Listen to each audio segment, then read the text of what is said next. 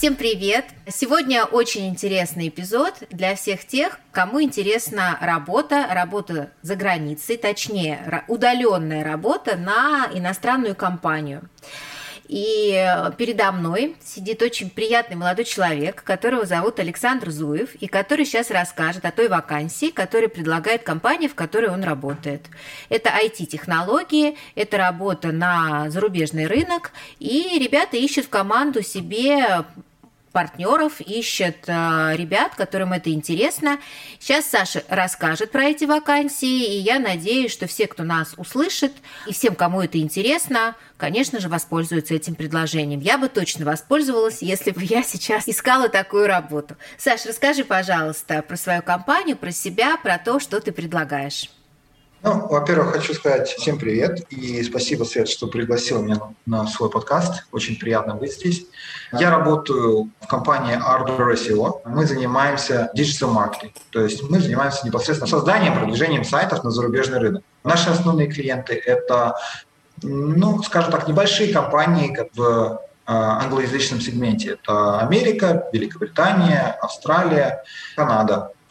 На данный момент мы ищем нашу команду несколько ребят на различные должности, в том числе на должность SEOшника, это SEO-специалист, да, человек, который понимает в продвижении сайтов под англоязычный рынок, то есть не Яндекс, а вот именно непосредственно Google.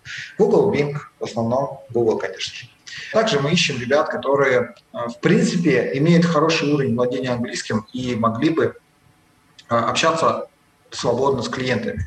То есть аккаунт-менеджер, есть у нас команда линкбилдинга. А, в принципе, специалисты по линкбилдингу тоже интересны. Но, конечно же, в первую очередь нужны именно э, менеджеры, которые заинтересованы в работе и в развитии на англоязычный сегмент рынка. То есть, э, которые хорошо владеют английским, которые понимают, что такое SEO и как продвигать сайты, как добиваться результатов, которые способны работать на высококонкурентном рынке и ищут интересную скажем так, работу и хорошую команду для работы удаленно. Не все, к сожалению, могут работать удаленно, но как бы если человек, который нас слушает, один из них, то мы рады будем э, увидеться пообщаться на интервью. Отлично. Я думаю, что он удаленно сейчас привыкли работать многие, потому что в Москве был достаточно долгий локдаун, ну не такой долгий, как в Европе, и не такой долгий, как во Вьетнаме, где базируется твоя компания, потому что ты сказал, что полгода. У нас поменьше, у нас, по-моему, месяца три Два с половиной, три был такой жесткий достаточно локдаун. Но, тем не менее, локдаун научил всех работать удаленно, особенно как раз специалистов технических, так скажем, IT уж точно. Там, знаешь, люди наоборот обрадовались и привыкли к этому образу жизни, когда тебе не надо тратить время на дорогу, когда тебе не надо лишние ресурсы на это затрачивать, когда ты сам ведешь свой график. Проблема в самоорганизованности. Вот у людей, которые самоорганизованы, с удаленной работой вообще все супер. Тех, кому нужно пинать, тех, кому нужно заставлять и за шкирку сажать работать, с теми, конечно, сложно. Ну, вот это такая проверка характера э, заодно. Саш, скажи, пожалуйста, как получилось так, что ты из России переехал жить в Китай? Так получилось, что 10 лет назад, когда я и моя супруга еще жили в Новосибирске и работали офлайн компаниях, то есть я работал техническим директором в одной компании, непосредственно у меня был свой бизнес, небольшая компания по перевозкам, и у моей супруги была языковая школа в Новосибирске, и обучали английскому языку. Вот. И так получилось, что поскольку как бы языковая школа очень часто приходят определенные предложения по э, обучению и работе за границей, то мы совершенно случайно узнали о возможности поработать в Китае.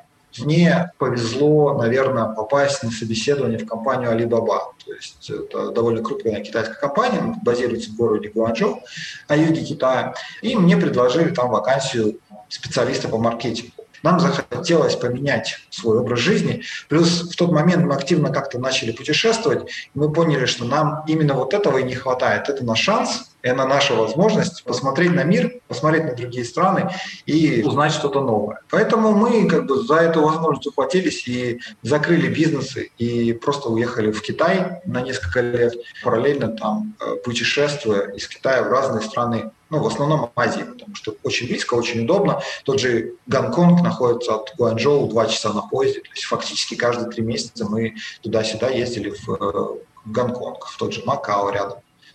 В Китае нам очень понравилось, особенно после э, холодной зимы э, в Новосибирске, в России, когда ты в минус 40 откапываешь свою машину, пытаясь завести ее и не заводишь, и потом идешь пешком, например, до метро, до ближайшего. И в Гуанчжоу температура ну, плюс-минус комфортная, а практически футболка, шорты. Мы поняли, что это да, это гораздо удобнее, это гораздо комфортнее. И нам так понравилось, что мы решили, что вот какое-то время мы задержимся в Азии. Потом после Гуанчжоу были Филиппины, просто решили на несколько месяцев уехать, совершенно ничего не делать, но посмотреть страну, которую нам очень рекомендовали, очень советовали, где очень красиво. Но рано или поздно стоит вопрос о развитии. Ты начинаешь задумываться о том, что ты потихоньку деградируешь. То есть недостаток общения, недостаток, возможно, каких-то челленджей, вызовов, где ты постоянно развиваешься, как это было в Китае, например. Мы решили, что все-таки на Филиппинах долго задерживаться нет смысла, поэтому мы приехали во Вьетнам, потому что нам посоветовали друзья, сказали, что страна более развита, есть, в принципе, русское сообщество, где довольно много русских, красивая природа, принципе, тепло, все время страна на экваторе, поэтому круглый год практически держится 25-30 градусов.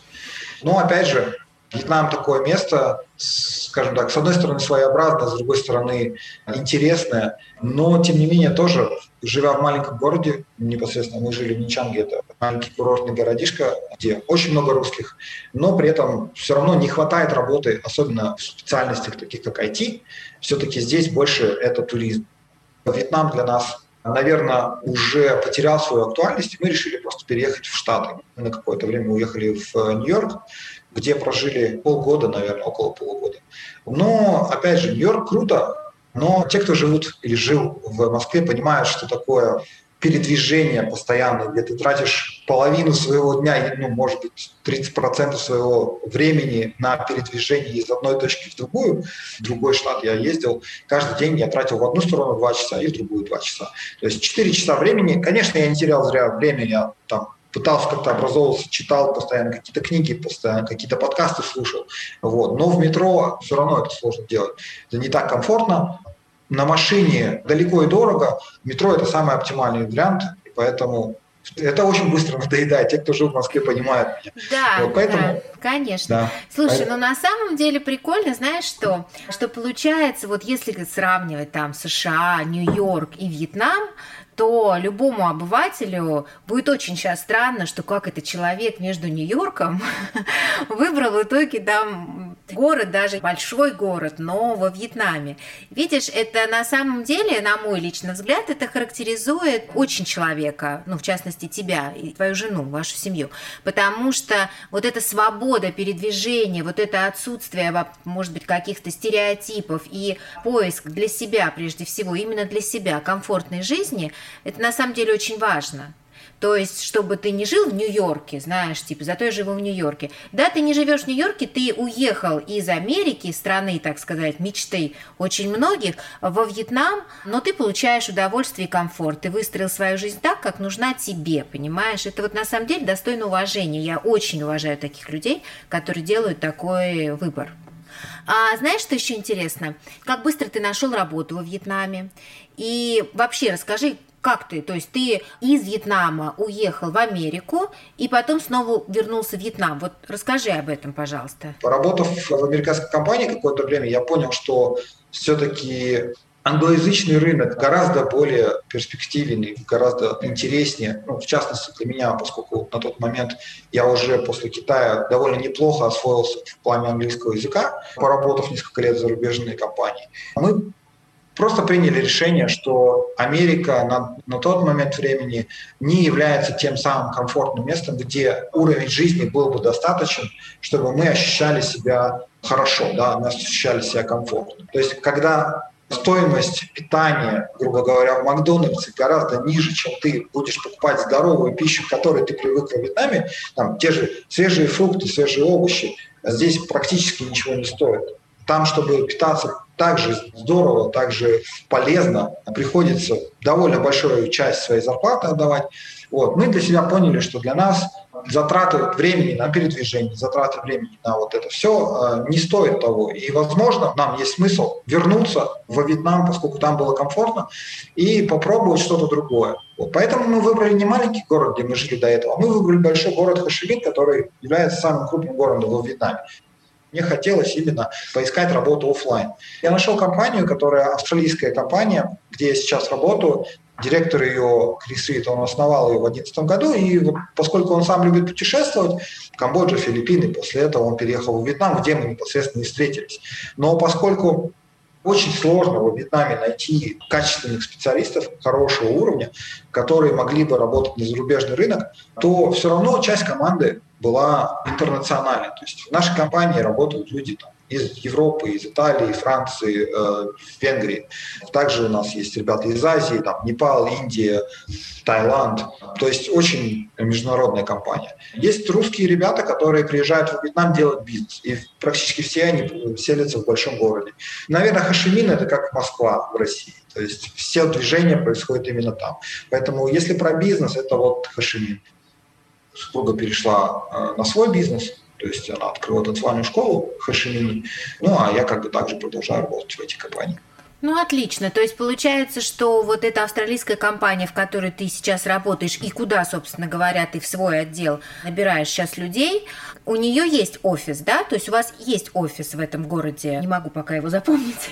Прости, пожалуйста, но я выучу обязательно. Или вы все удаленные, то есть настолько интернациональная команда, что, в принципе, вам офис даже не нужен? Город называется Хашимин. Это по, по имени одного из, э, наверное, первых президентов. Был такой президент Хашимин. Э, старое название у него Сайгон, то есть многие знают его под этим названием. Э, когда случился ковид, нас просто здесь закрыли на 6 месяцев дома. Нам не разрешали выходить из дома, и мы все вынуждены были привыкать к удаленной работе, так или иначе несмотря на то, что кому-то, мне, например, больше нравилось в офисе работать. Но поскольку ковид многое поменял, нам пришлось закрыть офис, многие люди, во-первых, уехали из-за того, что ну, тяжело находиться дома 6 месяцев, особенно если ты живешь один. Мне было в этом плане проще, у меня есть супруга, и мы, в принципе, друг друга поддерживали. Но те, кто жил один, в основном все уехали. И сейчас нас просто в два раза меньше. Мы построили команду таким образом, что для нас это не является какой-то проблемой. То есть э, система работает. Конечно, если бы был офис, наверняка было бы еще лучше, но мы стараемся все-таки нанимать и работать с хорошими ну, профессиональными ребятами. В, во Вьетнаме их не так много, поэтому ну, приходится. Ну, это, знаешь, приходится. Наоборот, мне кажется, это классно, и это действительно возможности для многих. И вам хорошо, и людям хорошо, что, знаешь, не уезжая из дома, можно работать на зарубежную компанию. По-моему, это прекрасное предложение, и я уверена, что очень многим оно понравится. Просто уверена. Давай теперь поподробнее о Вьетнаме. Скажи, пожалуйста, из нашего с тобой разговора я понимаю, что диаспора русских в Вьетнаме достаточно большая, и несмотря на то, что это не супер популярное направление, но на мой личный взгляд, видишь, ты говоришь, что русских много. Да, есть очень популярные курорты у русских. В основном все русские, которые приезжают сюда, они приезжают именно пожить ближе к морю при комфортной погоде, поэтому выбирают курортные города, такие как Ничанг, такие как Муйне, такие как Фуко, остров Фуко на юге Вьетнама. Большая часть, конечно же, базируется в Ничанге.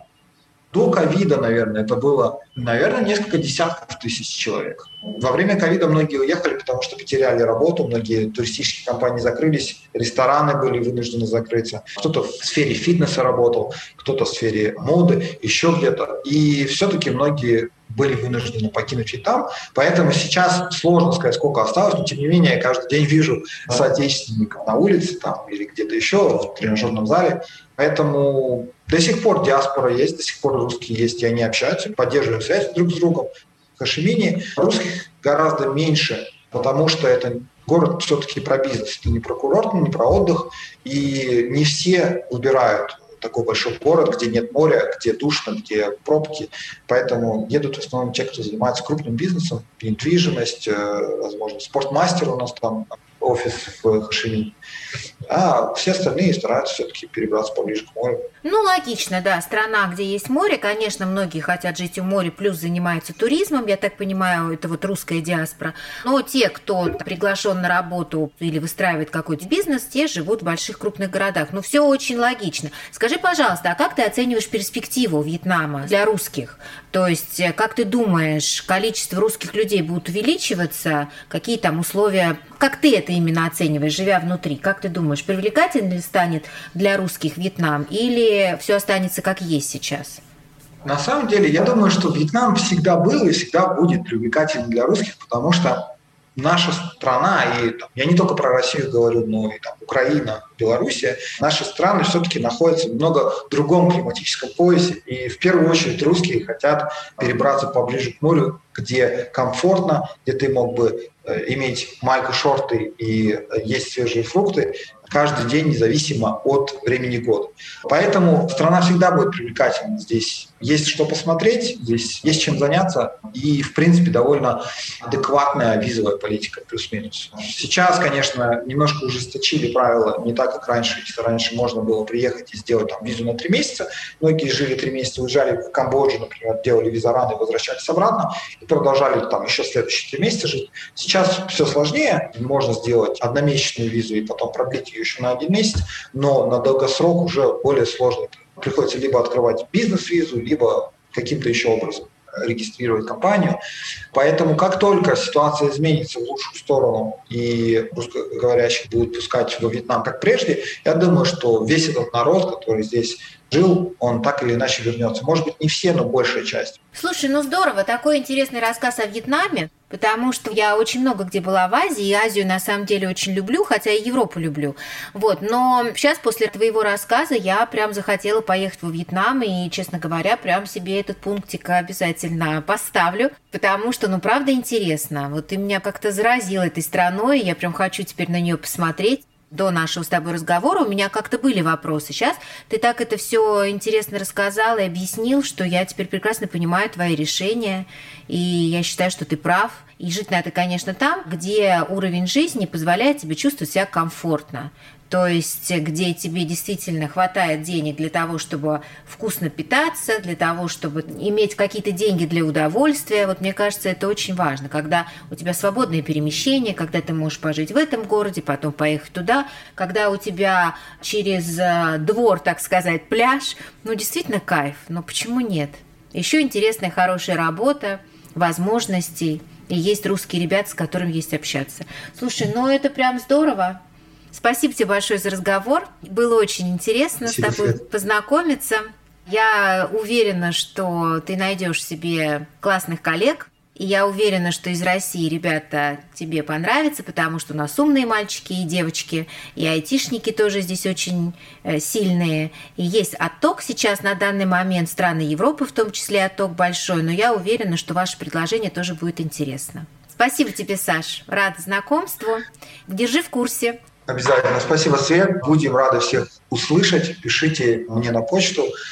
Буду рад пообщаться. И да, действительно, наши соотечественники очень хорошо котируются, и мы всегда рады, особенно мне приятно в нашу команду. У нас уже шестеро человек из России и Украины, э, поэтому всегда будем рады видеть, слышать и работать вместе. Отлично. Спасибо, Саш, большое. Хорошего тебе дня. До новых встреч. Надеюсь, не прощаемся. Всем пока. Пока. Пока-пока.